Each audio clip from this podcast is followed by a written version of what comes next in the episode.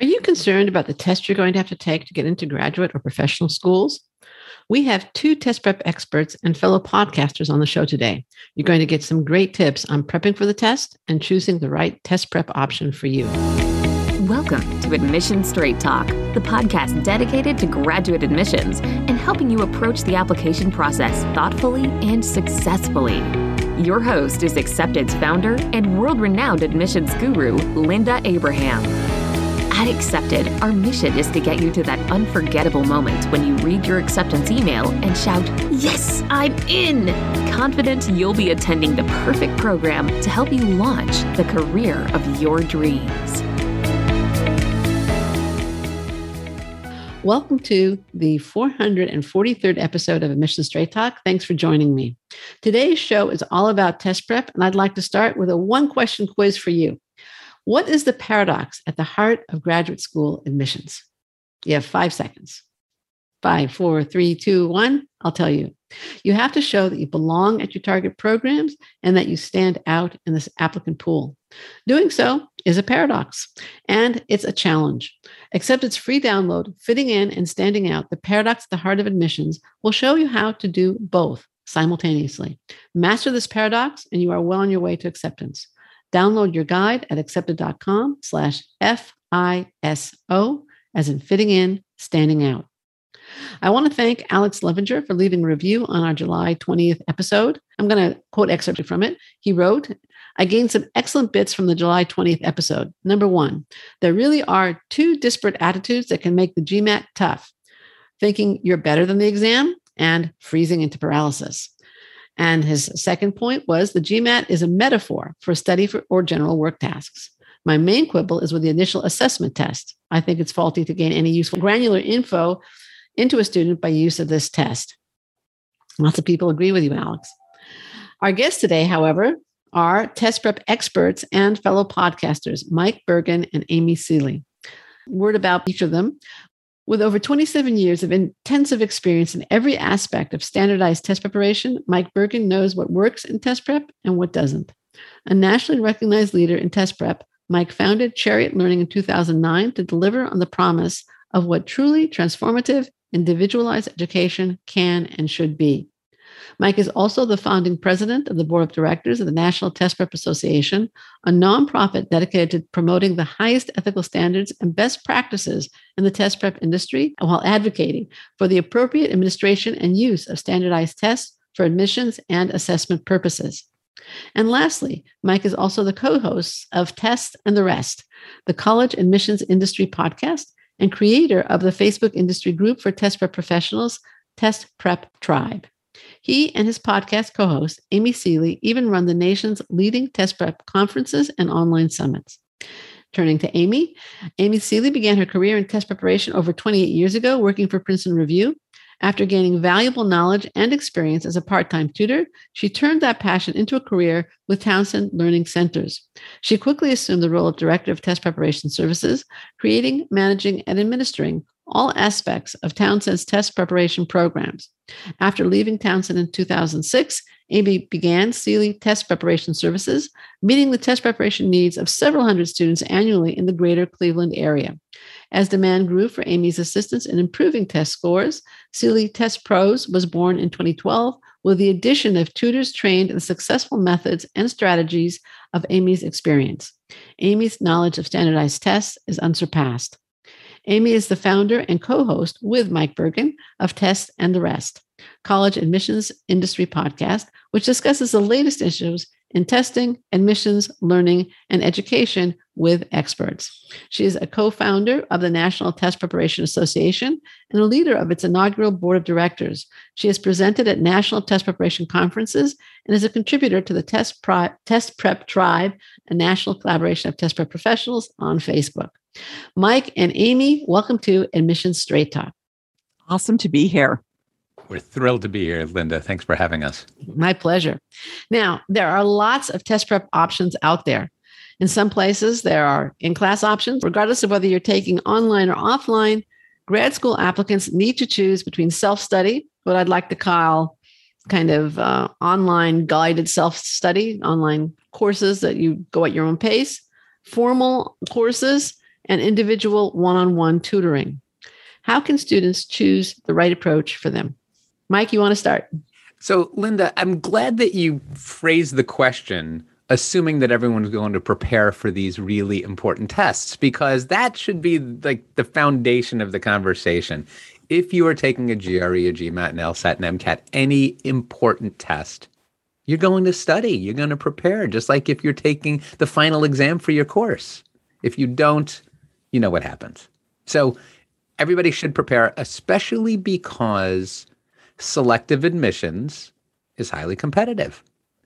So understanding that preparation is key is the first step. The second step is being brutally honest about who you are as a learner, in that there are some individuals who are autodidacts.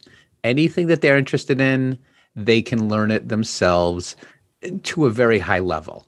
You know, I have a friend who never never played music before. One day he picked up a guitar and you know fast forward 30 years later he's a rock and roll lawyer and he likes the rock and roll more than the law he like taught himself to be a phenomenal musician yeah. engineer songwriter everything but most people aren't like that i picked up a guitar lots of times i put it back down when everybody asked me to stop whatever it was that i was doing uh, that most of us need some kind of support whether it's a class or something more individualized so while many people begin with books and they begin with self study programs, people often find that they just wasted time and put themselves off track because they started that first when they never really learned that way effectively in the past. Amy, do you agree?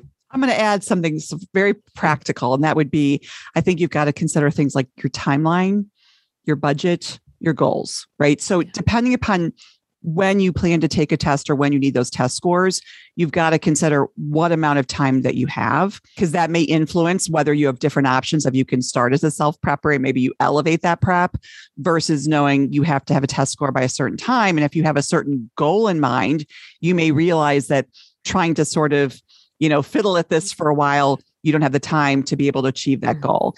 And then obviously lastly for some students it's going to be the budget. You know, how much money is at stake here?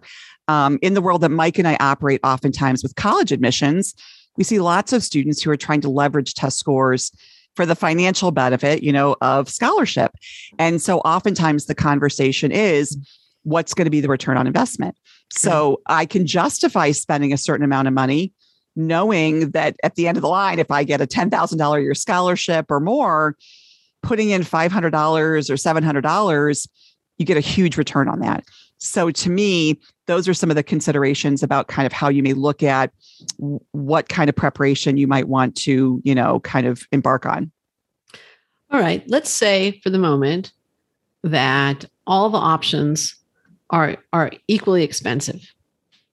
Okay. And let's say they I'm not gonna I'm not gonna make it easy for you folks. all the options are equally expensive and or or inexpensive depending upon your perspective. They cost the same. And they have four months to prepare so they're doing okay in terms of time. In that case you hold the other things constant. How can an applicant now you said you know some are autodidacts mike which i think was an excellent point. But for the non-autodidacts what are some of the criteria i mean would let's say distance away from target score be a factor? Would difficulty in one particular area or in both areas of an exam or multiple areas of multiple areas of exam, depending upon the exam, be a factor? I mean, what would you advise that that client? I'll just jump in and Go say ahead. that those factors definitely dictate because the more specific a person's need, the more mm-hmm. likely individual instruction is is necessary. 100%. Yeah. Um, I would I would also say that you know I and I do when I talk to families where let's say the student is really starting at a high level, yeah. I, there is no question that a few tips or tools or suggestions may be all that student needs, and so self prep is you know they just need some guidance, right? Some guidance and kind of in, in launching. The lower a starting test score, oftentimes it's very difficult to self prep because you kind of you either don't know what you don't know and you are getting a low score because you don't know or don't understand material so being able to sort of teach yourself is oftentimes not as much in the card. So I would certainly use a benchmark of, you know, average to below average scoring on whatever test it is. I think it makes self prep a much more difficult and frustrating road. I often use, and this is an analogy of short leash, long leash test prep.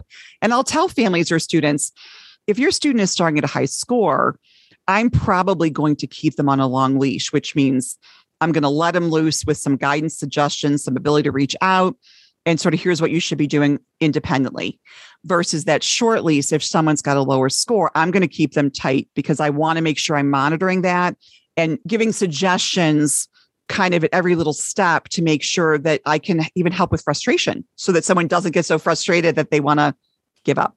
Yeah. Right mike do you have anything to add on that well i would say that then this ties into how important it is that when a when a person has a sense of his or her timeline and budget that he or she seeks out the highest level of expertise possible because what Amy just described is a realization that is earned over decades of working with students and understanding different types. So, assuming that the calculus is that higher test scores on a graduate admissions exam opens up the opportunity to have a better chance of getting into the target school and knowing and Linda, you can attest to this, that the more prestigious certain graduate programs are, especially on the business and the law side, the professional side. Mm-hmm. Yeah, the, the more money you're likely to make when you graduate. So, knowing all of that, you want to invest in expertise. You want to look at, you know, it could be an individual or an enterprise, but when you're considering who you're going to be personally working with,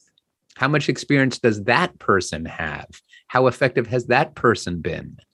If that person is part of an organization, what is the history of the organization, especially in terms of positive word of mouth, lots of referrals? Do they have a specific curriculum that's proven? Do they use official practice tests? And, you know, for all of the graduate exams, there's abundant material available. Like there's a lot of different questions you want to look at and not just seek someone out because that person impressed you in a phone call or comes in $10 per hour under others. Think of, think about how successful that individual has been and how experienced that person has because test preparation is definitely the kind of trade that people get better at iteratively Okay, great. Thank you. Thank you. And I, I, didn't mean to imply in any way, shape, or form that the time factors or the budgetary factors aren't important. They should definitely be considered. Absolutely. I just wanted to kind of move on, uh, push you a little bit more. Okay. um, now, next question. Okay, so let's say our, our favorite applicant has determined the approach he or she wants to take.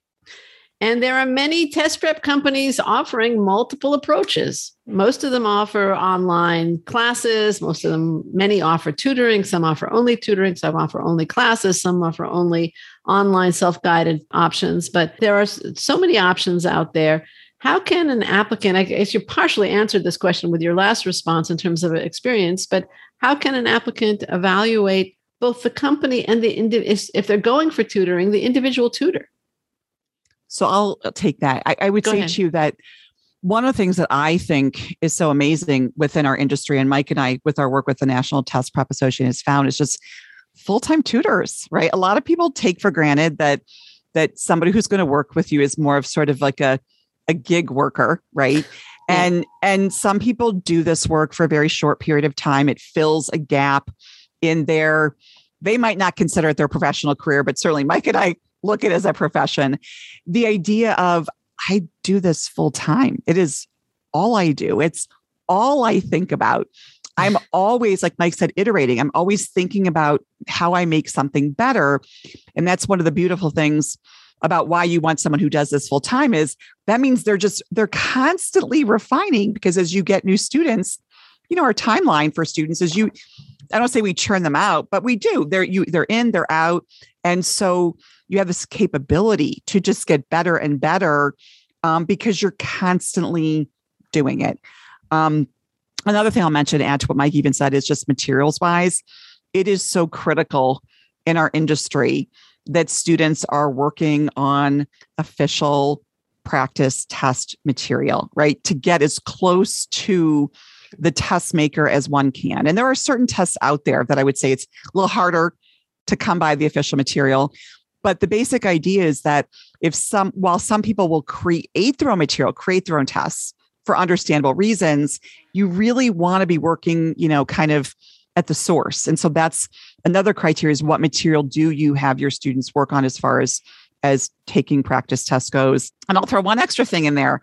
I'm highly suspicious of anyone who has a guarantee right? In terms of guaranteeing someone's success, there are so many variables at play.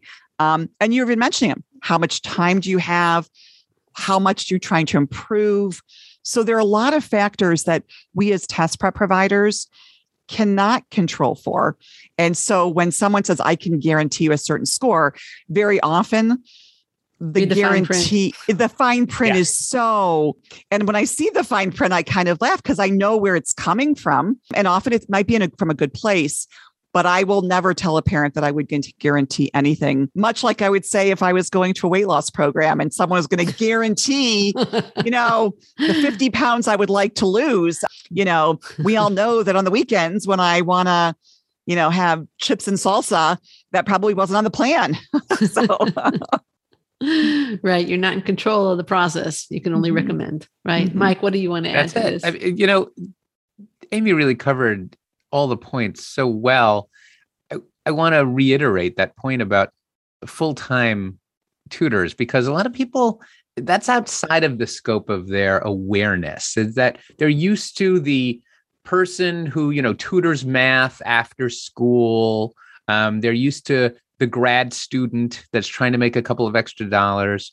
But, you know, Amy and I are part of a tradition and a network of educators around the world that focus not just on working with students individually as a career, but engage in a lot of professional development. We think about all the jobs. Like, so would you want to work with the tutor who has a full time job and does professional development in that job and then sees you after work? Or do you want to work with a tutor for whom this is work. Yeah. But mm-hmm. also mm-hmm. not just work, it's usually people who choose test preparation as a profession uh, do so because they love their job. Mm-hmm. Everyone, everyone in our industry yeah. feels very fortunate because we really do love to deliver this kind of education and then we talk about it a lot. So if you're working with a full time test prep professional, chances are you're talking to somebody who is actually excited to keep up on all the latest changes in the particular test you're focusing on, changes not just in content, but platform and implications. And that person becomes part of your support team to reach your goal. Okay, great. Thank you. And I'll tell you what, I'm, Mike, I'm going to ask you the next question. Obviously, Amy, eh, you can always chime in. I'm not fussy about that. Um, if I took the SAT or the ACT and I did well on the exams, can I be confident of a good score on the relevant grad school exam, the professional exams, let's say the GMAT, the LSAT, or the MCAT? Let's say yes and no. Right? right? If you got a great score on your SAT or ACT, it shows that you have some attributes that will contribute to success on a graduate test. Mainly, you are not intimidated by standardized exams. Whatever you did to do well on those tests, if you're willing to replicate that process, then you should see similar success. But the content that the GMAT, the LSAT, the, the MCAT, MCAT. test hmm. Is markedly different. The GRE is actually most similar to the SAT. So, yes, it's the same thing if you didn't do well on the SAT or ACT.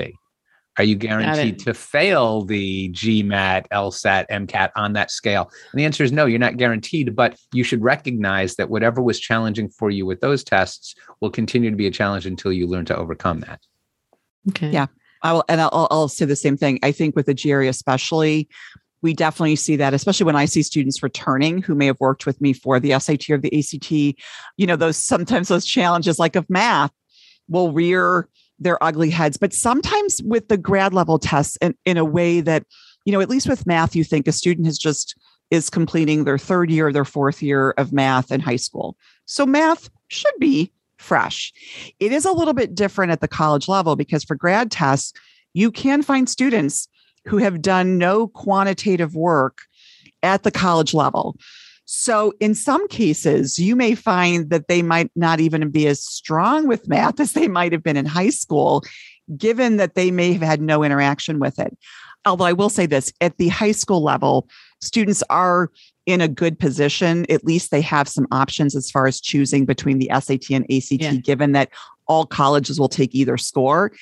What has been very interesting, at least for me at the grad level, has been this a similar development as far as students having the ability to choose between possibly a GRE or a GMAT or an LSAT. So I do find now what is interesting is that advising grad students on you came to me for the GMAT, but let's talk GRE, or you came for the LSAT. Let's I actually try to I try to, if I can, all kids for me, if I can get them to the GRE.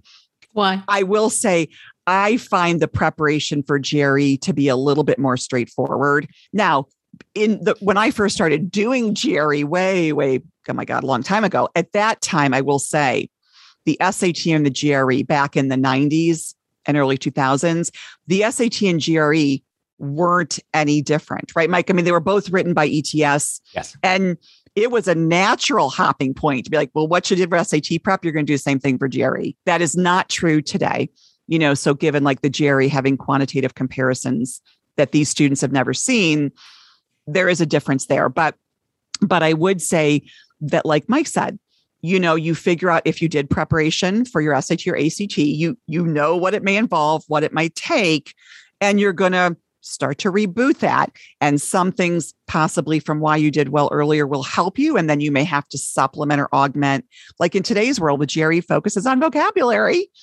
The SAT and the ACT don't. That's a big difference. It is a big difference. That that some students will have to reckon with what what amount of work do they want to put in towards you know Im- improving their vocabulary when they're right. taking the GRE. I will say you have to hope that by the time a student gets to a graduate test, he or she did a lot more reading than was done in high school. Uh, right. You know, so so the verbal depends on the field. depends yes, on the true. field. The verbal sections of the test. I mean, again, if you're applying to law school, you should be a really strong reader. And a weakness in that area, if it comes out and it impacts your ability to score well on sure. the LSAT, well, that's a deeper issue for how well you're going to do in law school in general. Right. You know, way back in the dark ages, when I took these the GMAT and my sister took the LSAT, she I, I did okay on the exam. But I frankly don't remember the score, and I think that this that was rescored somewhere in the 90s, and that was before that was after I took the exam. But my sister, and we had very similar grades, but she she got and she did on all standardized tests extraordinarily well. She either got an 800 at the time, this, the, the scoring scale was all 800 for the LSAT and for the SAT. She got, I think, one 780 on one of the SAT exams. And otherwise, she got 800 on the SAT. And then when she took the LSAT, she actually wasn't she was planning to go into psychology but she somehow got an internship where she was exposed to law and she kind of decided to take the lsat on a lark so she got a book. Because at the time the common wisdom was that you don't need to prep for these exams. Right. Mm-hmm. right? Maybe like i remember before the gmat i got a book on gmat prep because i hadn't done any math in college and i knew i had to up that and she got an 800 on the LSAT. She's so you're talking about a certain type of person that exactly very well on standardized tests, right. and it's true. It's it's certainly that's how I fell into test prep. And when I got my start with Kaplan, I took all the different tests. You know, I would have to teach them. They'd say, "Okay, now it's time for you to teach GMAT." And I go, "I never took the GMAT before." Well, you will. And then you SAT, you're going to do GRE. So there's absolutely a um, a continuity of skills and strategies that help on all different tests. And if you can excel on one test, chances are you can excel on similar tests. Sometimes you have to pick up some content. I mean, no matter how good oh, I yeah. feel as a standardized tester, especially with the MCAT. I don't want to take the MCAT. right, right. The MCAT is, is definitely uh, subject oriented, but I'm I'm going to guess that there are some people like my sister who with almost no prep will do very, very well. And there are probably some people who are quite gifted who are going to really struggle with standardized tests. Well, and I would chime in, you know, I yeah. was, you know, I had sort of an interesting experience with tests in my in my in high school, and that my first time it was very average. My second time was significantly above average. And that was back in the days when you didn't prep. Right. And who can explain why the first one was, you know, so average and the second one was so much higher, which does speak to the idea of probably trying to test more than one time when possible if you think that you have the ability to raise the score. But I also say to students, you know, I I feel like I've really earned my stripes over the years, you know, in terms of really learning what are what are good practices and techniques and strategies and where do you have to review or study content and so for me i come from a place of i don't consider my i didn't consider myself like i'm a great tester but it can be learned it can be taught with motivation and dedication. And so that's what i like to bring to my students is yes if this is important to you and you're willing to put in the effort then you can improve your score significantly. Okay great. Now let's say okay, I'm going to take whatever the exam is, and I have, um, let's say I'm either going to school or I'm working full time, I have other responsibilities, and I want to take the test in three months. Is that enough time? Or would two months be enough time? Or one month? Would one month be adequate? Should I take a weekend crash course? Um, I mean, you're describing a million different. I so know. let's Right, put aside. Let's put aside the fact that this is clearly a multivariable equation, which has to incorporate your baseline score, the Mhm. amount of time you're able to commit, the amount of pressure that's distracting you from really making this meaningful, and how you learn best. We'll put all that aside and we'll just say how how long is enough to prep. I love, and Amy, tell me if you agree with me. I love to look at preparation as a season. You know, we work with so many high school students, and even the the students that play the same sport every season, they're you know they're in a soccer club, they do club soccer, they do school soccer, they're always doing soccer. Each season is three months long. It's Mhm. not one 12 month season. And there's an important reason why every sport is like that. Every musical, I mean, unless you're on Broadway and you're in something that's running for 18 months, basically. I- i- Baseball's the- almost all year round now, but yeah, but, but but every performance begin from auditions and casting to get to the final rehearsal before the performance. It's about three months. Three months. So you think about how long you can maintain your interest in working towards peak performance. And that's a good span of time to say that if I work diligently over a three month span, I may have room to spare, or I may really be crunched at the end. But if I go for six months, if I go for a year, I'm going to lose interest. It's I'm not going to maintain that peak. the motivation tends to be either if there's an indefinite term like i don't know when i'm going to take the test you don't tend to see the same sort of dedication motivation and i'll often say to students especially my grad students pick a date right. get a date because you your perception will change when you know there's a date on the calendar. And we do see that with a lot of our students is just their mentality changes as they get closer to like game time. And so Yeah. sometimes getting the date in the calendar matters. Now i will also say to kind of build in there well i think grad level tests the motivation is to be one and done. You know that's there i think there's a different mentality at the grad level that students ideally want to do one and be done at the college admissions level i mean i wouldn't tell i would always tell my student to take more than one usually to see what you can do the second time. But but i would say at the grad level you know you do have to consider do you think you might like you'd ever want to consider the possibility of retesting? Because i find the term of when they're starting may not allow for a second test if they're not careful. So i think not that everyone should prep with the idea of i'm going to tw- test twice but i do think you have to be careful accounting for that. And i find at the grad level that means you in terms of these seasons that mike is suggesting which is really important the time that students in college have to prep for grad tests they have to be very mindful of like when are those pockets of time that they have that season. Often it's the summer.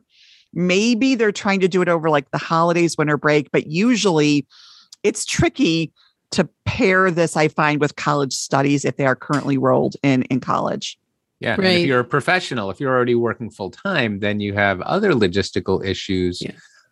The benefit, of course, is that uh, most of these grad tests have rolling testing process. Now that they're on a computer. you can Right. you can pick your target based on not just the deadlines of the particular schools you're focused on, but what fits your calendar. Right. Mhm. MCAT is actually a little bit more more limited in terms of test Yeah. availability. Sure. But the GMAT and the LSAT, which and, and the GRE for that matter, are are widely available in terms of, of test dates. Which, Also- Which would helps. change things for our students, Mike, right? Like if a lot of our SAT, ACT kids could take it any day of the year, can you imagine what Right. our year I- would look? I, I- mean, I think the. GMAT is every day of the year. I'm not sure about the LSAT um, off the top of my head. the but- GRE, they have all kinds of opportunities. Yeah, the opportunities. GREs yeah, all the, the, time. GRE is, yeah. GMAT is. The MCAT is much more limited. Yes. But MCAT sure. test takers are a different breed. They're different Yeah. breed. because Yeah. many of them are going to take the MCAT during college. Like they have Mhm. a very specific. Uh, a lot of them do. While a the- lot while of them the- do. It's it's the changed a little bit. minds. It's changed a little bit because they they're having trouble fitting in all the prereqs. Good Mm. point. in the you know the best time to take the MCAT in college is between the sophomore and junior year, the second and third year, and it's just hard to fit in all the prereqs in those two years. Mhm. So more and more people are taking gap years after graduation and then taking the exam between the junior and senior years. I mean, but I, I certainly you know I hear where you're coming Yeah, from with it will that. contrast that with a GMAT test Completely taker who may- different. Who may, be working. Uh, he may be working for years and has carrying a full time job Correct. and planning for this next step. and out of school for five years and out of That's right. study habits for five years. Absolutely. Very different. Very different. And then in the business school world, the, you also have the difference that the choice of exams at more and more programs is expanding dramatically. For sure. So from from GMAC, you have the GMAT. You also have the executive assessment, which is Mhm. starting to more more schools are are accepting. Though still a minority. Some schools are accepting not only the GMAT and the GRE, but the LSAT, the MCAT, almost anything that has an, al- an acronym to it um, and and and more and more are considering test waivers. But let's let's get back to how people can prepare. Right? What about tips for the day before the exam and the day of the exam? Go Well, ahead, Amy. I usually would say like the day before the exam. I mean, in my world, I don't really encourage students to be doing anything sort of testy oriented the day before. A lot of times it's at that point, whatever time you've invested, that's what you're going to coast into the test day with.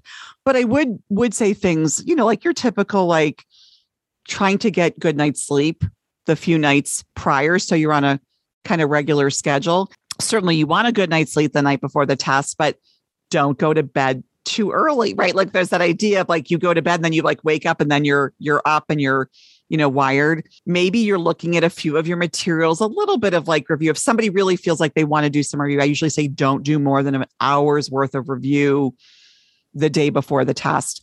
I I will use myself as an example. It when I took I took the LSAT years ago, and where it was offered was a site I I wasn't familiar with. So for me, part of my ritual was the week before driving to where it was. So I knew, well, where am I going to park? How much time will it take to get there? Is there a parking garage where I need to allocate the time to get from, you know, there to the site? And those were all things I did to sort of minimize any test day stress. So, for example, making sure that when you wake up on test day, you're in your zen. It's like this process of just easing into it. So it was like, so when you wake up in the morning, I say, give yourself plenty of time to get to where you need to go. You know, and if it's wintertime, make sure you're planning for weather. Is there going to be snow and you've got to like figure that out?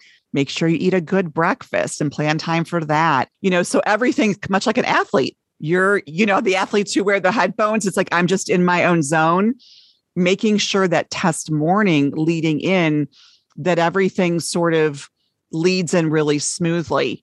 And I had accounted for all of that like prior to my LSAT day. And long story short, the funny story is I went for breakfast before because this was, I'm not even making my own breakfast. And when I get up to leave for breakfast, I realized I left my admission ticket at home. Oh, it was oh like no. best day oh, no. planning, right? But which is why I tell students too, and I this has happened with my own kids, print out your admission ticket the day before so that your printer works, your ink works, you know. So again, and put it any, in your purse or whatever. Put it in your taking, purse, set it out right, ahead of time. But right. again, all the of car. these all of these behaviors, what I'm suggesting are behaviors to make sure there's not there's no headspace the day of being devoted to logistics. It's all about getting to the test. Okay, great. Mike, do you have anything to add? You know, Amy shared indispensable wisdom regarding doing well on a test. Control every detail and aspect of your day that you can ahead of time so that you can focus on what you're doing. And I think it's really helpful for people to look at events like these as pivotal moments that deserve their full focus. And I would I would urge someone who was getting ready for the GMAT to prepare for the day itself as if they were actually giving a big presentation or making a Mhm. huge sales presentation. I would ask uh, someone who's applying to law school to think, what if this was going to be your first big case? How prepared would you want to be? How confident would you want to be? How comfortable would you want to be? What would you do in advance? Because these are moments we know that you can retake the test if you have to, but you don't want to if you can avoid it. Uh, and these are snapshots of your potential. And the more you can do to narrow the gap between your potential and your actual performance in the moment, the happier you're going to be with your results. So take it seriously. That's, you know, just treat it like it's a really important day It is. and and put everything off until after it and then hopefully if you do that you won't have to go through the process again and you'll be really proud of your accomplishment you have any advice specific? Now, we- we mentioned a minute ago for, for graduate applicants who are retaking the test. Now, we mentioned a minute ago that graduate applicants really usually don't plan automatically to retake the test. They go in generally with the attitude of, let me see what I get. If I'm satisfied, I'm done. And that would be the ideal outcome. But if I don't get the score that I want, then I'll I'll have to retake. If somebody is retaking for the second or third time because they didn't get the score they want, what suggestions do you have for them? so first get back on the horse don't don't allow yourself to perseverate over your failure to reach your goal and put it off until everything that you learned in preparation for the first test faded away and you're basically starting over and be honest about why you didn't get your goal. Okay. If you didn't reach your score goal for content reasons, fix it. If you didn't reach it because the form of preparation you used wasn't aligned properly with the way you learned best, upgrade. If it was simply performance, you got anxious, that means you need more practice testing. Like it- there are different reasons why people don't hit their goals, but iterate quickly.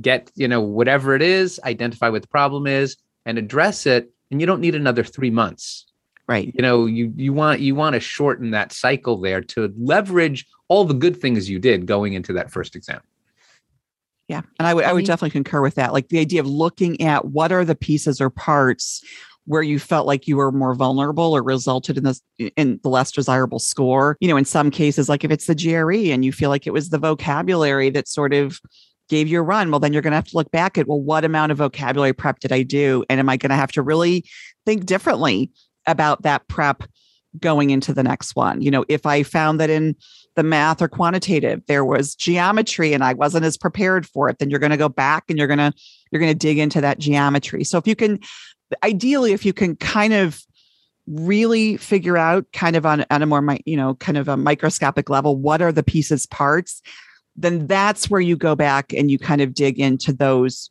to those areas. And secondly you consider some things with the modality of what what choices did you make in your prep the first time right? If you chose to self prep maybe you need to have some intervention and somebody like mike or i coming in to help out. If you didn't practice as frequently as you should have maybe you up the reps you know? So you start kind of much like an athlete you're you're looking at why didn't i get the performance at that game i wanted to and you're you're watching that game day tape okay let me see in action what happened and then you know you're gonna figure out what to do differently Right. That's one of the things I always ask uh, applicants they say they want to retake the the GMAT or the MCAT or the LSAT or whatever the you know the acronym is. What are you going to do differently?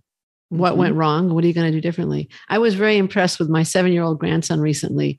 My son and his family live in Israel, and he is attending Israeli schools, and he's just starting to learn his letters in English. And somehow it's much more fun to go over them with grandma than with mommy. so I get the job of going over his letters with him, you know, on, on Zoom. And he was going through them, and I was really impressed because he knows most of them actually really well, and he puts them in a certain pile. The ones he doesn't know so well, he puts in a different pile. And when we get through the first pile, he goes immediately back over the ones he didn't know. I think for a seven year old, that's pretty good. That's That is good study skill strategy. Absolutely. That's good for a And he's 27 or a 37 year old. Yeah. And and that's the thing. When you're when you're trying to learn something, it's more fun to go over the stuff you already know. I, I get it, the stuff you're good at, but that's not what you need to do. You need to figure out what needs to change, what you need to do better at. So remember my seven year old grandson when you're taking those exams. It's a powerful lesson there. The, the more clear eyed you are about evaluating the cause for a failure, the less likely that can be termed a failure, rather a step to ultimate success. right? I, I, I've quoted this before on the podcast, but I don't think it was with you. A mistake that you don't learn from is a failure. Yes. Yes. And otherwise, it's a learning experience. Love it. All right. I think it's uh, Jonathan, Rabbi Jonathan Sacks. Mm. Now, we, we talked about the fact that graduate students are frequently working full time. This is true of uh, increasingly true, really, of all the professional programs and even some of the academic graduate programs. They're working full time. They've been out of school. They might have not been in school for five years or more. They're non traditional applicants in that sense. And they probably haven't prepped for a test in five years or more, however many years they've been out of school. Any advice for them? My first piece of advice is I do find that they shot they want to shy away from actually taking a practice test. Oh, yeah. And oftentimes I'm like, no, you need to take one to launch. You want to take a full practice test in the format that you're going to be testing, meaning, you know, you adults right now today, probably they may not have ever taken a test in a computer-based format, which is what most of these grad tests are in.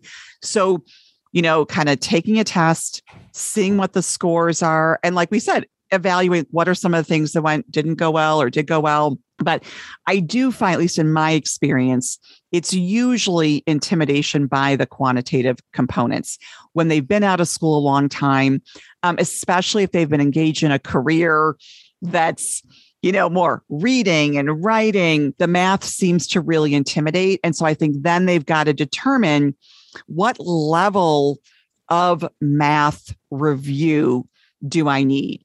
Because you have to quantify then how much time is it going to take you to work your way back through arithmetic and algebra and geometry? And it's hard that is the one aspect that i'll tell them i can't give you a number.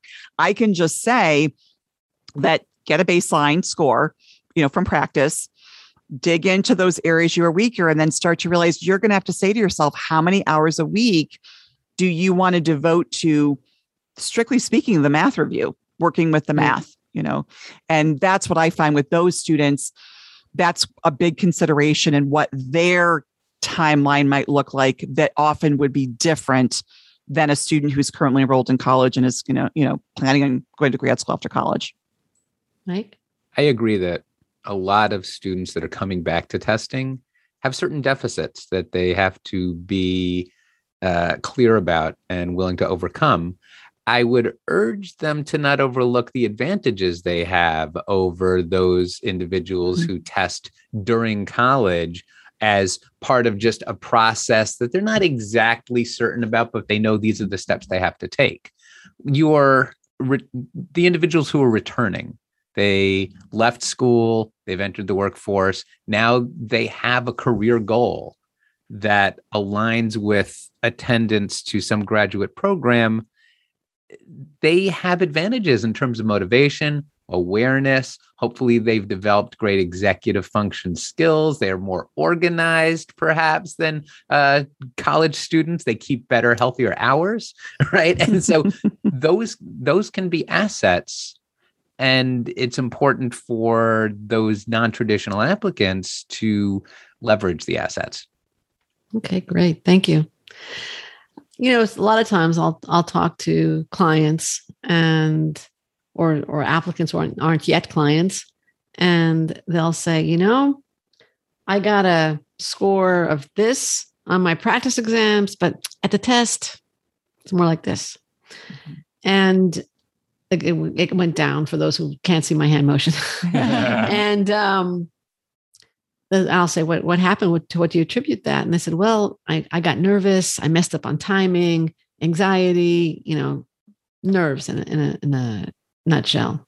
What advice do you have to kind of keep oneself calm on test day? Yes, Mike, you look very eager to answer this one. So before we started recording, Linda, we were yeah. talking about how Amy and I are both proctoring practice tests. Right. right? right. We're not right. doing it for ourselves. We're not doing it because we don't have plans during the weekend. We're doing it because nothing beats practice tests. Okay. So the idea that a person would be nervous, wouldn't manage their time properly, wouldn't know how well they were going to do, felt flustered at any aspect of the test, often signals lack of adequate practice. So you have your preparation, and people think about what they're learning from the book, what they're hearing from a teacher. But it's like the athlete who thinks that a coach telling her what to do is going to translate directly to the field without actually doing it. We know that doesn't work. And we know that for test preparation, the test piece is irreplaceable. So students should take advantage of the fact that each of these pivotal graduate exams has lots of practice material behind it. You know, the GRE, there are a number of available GREs. There's exponentially more LSATs available. LSAC mm-hmm. has always been great about providing as many practice LSATs as a person could bear to take. And the traditional law, that's a lot of tests. And you have to, you know, it's again, since we're, we're sharing aphorisms, I'll share the one that says, don't practice until you get it right, practice until you can't get it wrong. Well, that's a great one. That's a really good one. I like that.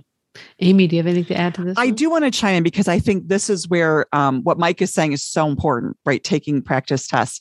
However, I think there's a misunderstanding.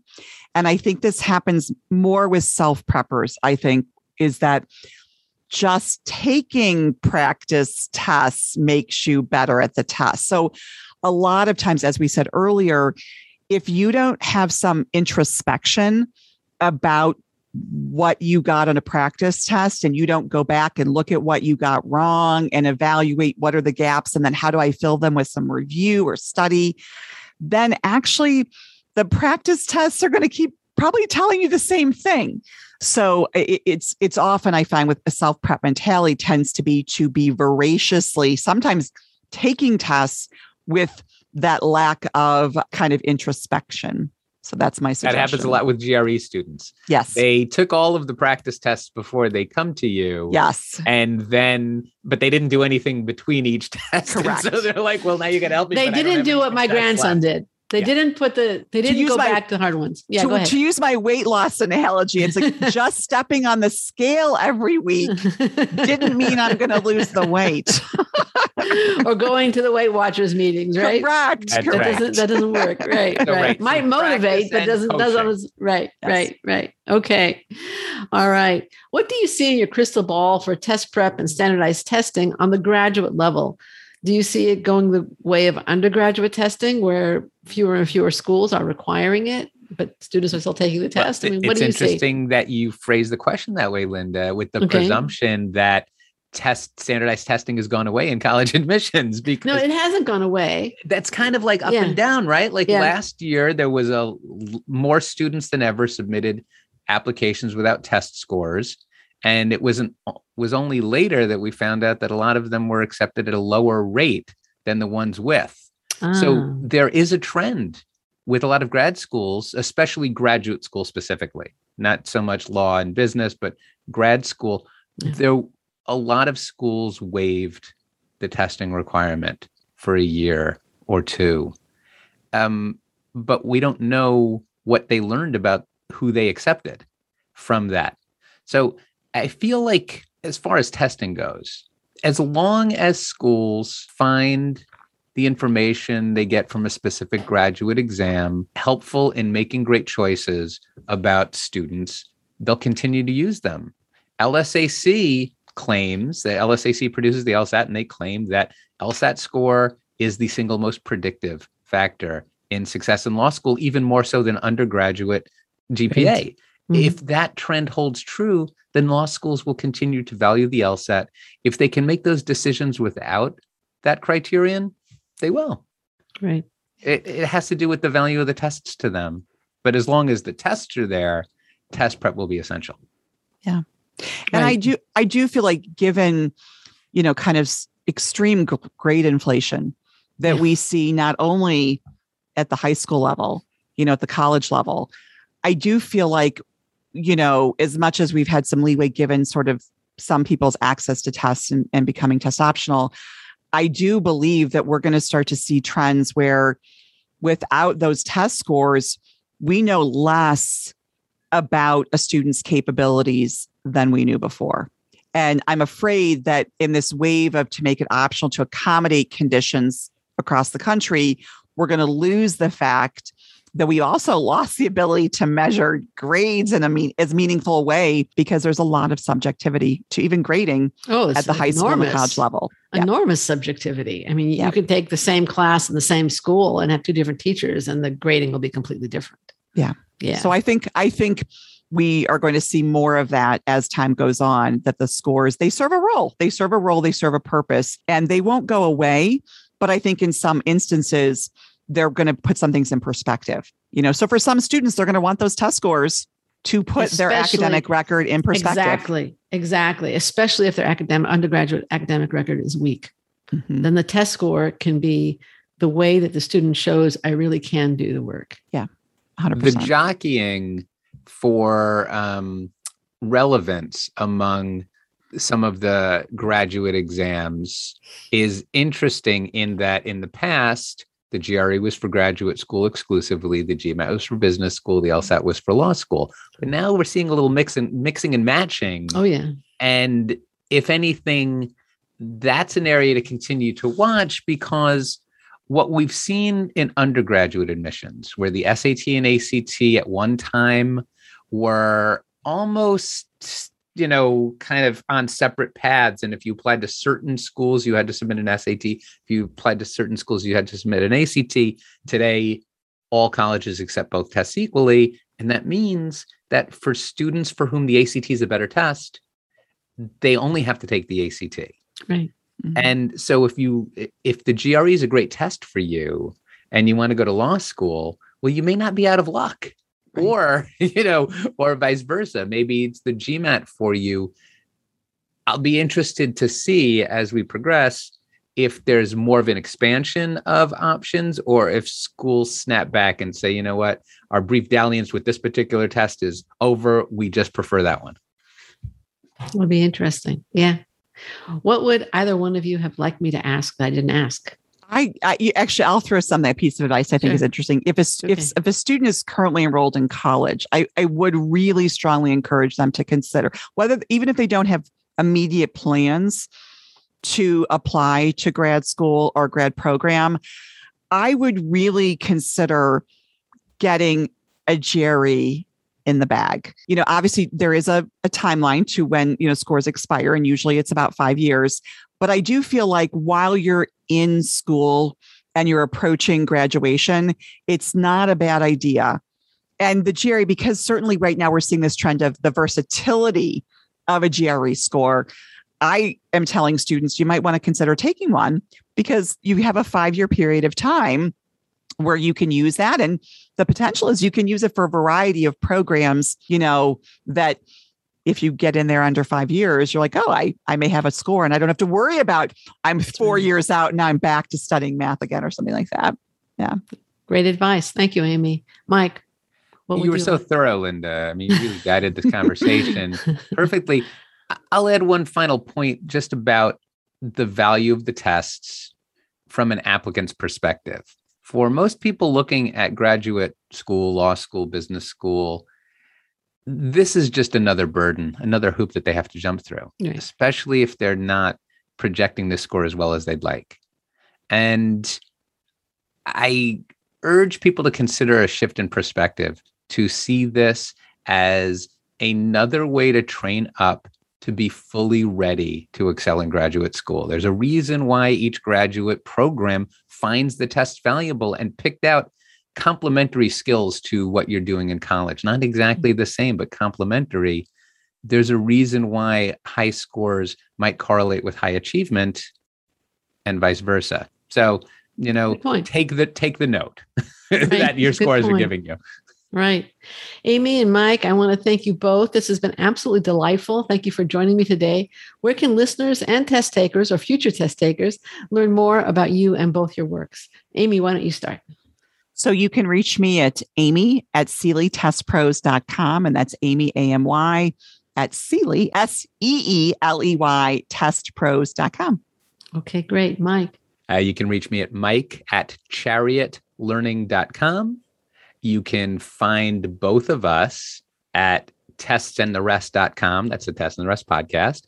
And if you happen to be in the test prep profession, seek out National Test Prep Association. Sounds good. Now we're going to include links to Chariot Learning and to Seeley Test Prep Pros, as well as Tests and the Rest podcasts on the show notes. And listener, I want to thank you too for joining Amy Seeley, Mike Bergin, and me for our 443rd episode. Again, you'll find those links at accepted.com slash 443 to the websites that Mike and Amy just mentioned, as well as to other resources and, and interviews of interests. A quick reminder master the paradox at the heart of graduate admissions by downloading our free guide, Fitting In and Standing Out, the paradox at the heart of admissions. You can get your copy at accepted.com slash FISO as in fitting in, standing out. Again, that's accepted.com slash FISO. And a final request, if you find the show worthwhile, and I don't know how you couldn't find this one worthwhile, uh, Amy and Mike did a great job, please share the word by leaving a review on iTunes. Your doing so helps us spread the good news about Admissions Straight Talk. You can leave that review really easily by going to lovethepodcast.com slash AST. Thanks again for coming. This is Admissions Straight Talk produced by Accepted and I am your host, Linda Abraham. I'll talk to you again next week.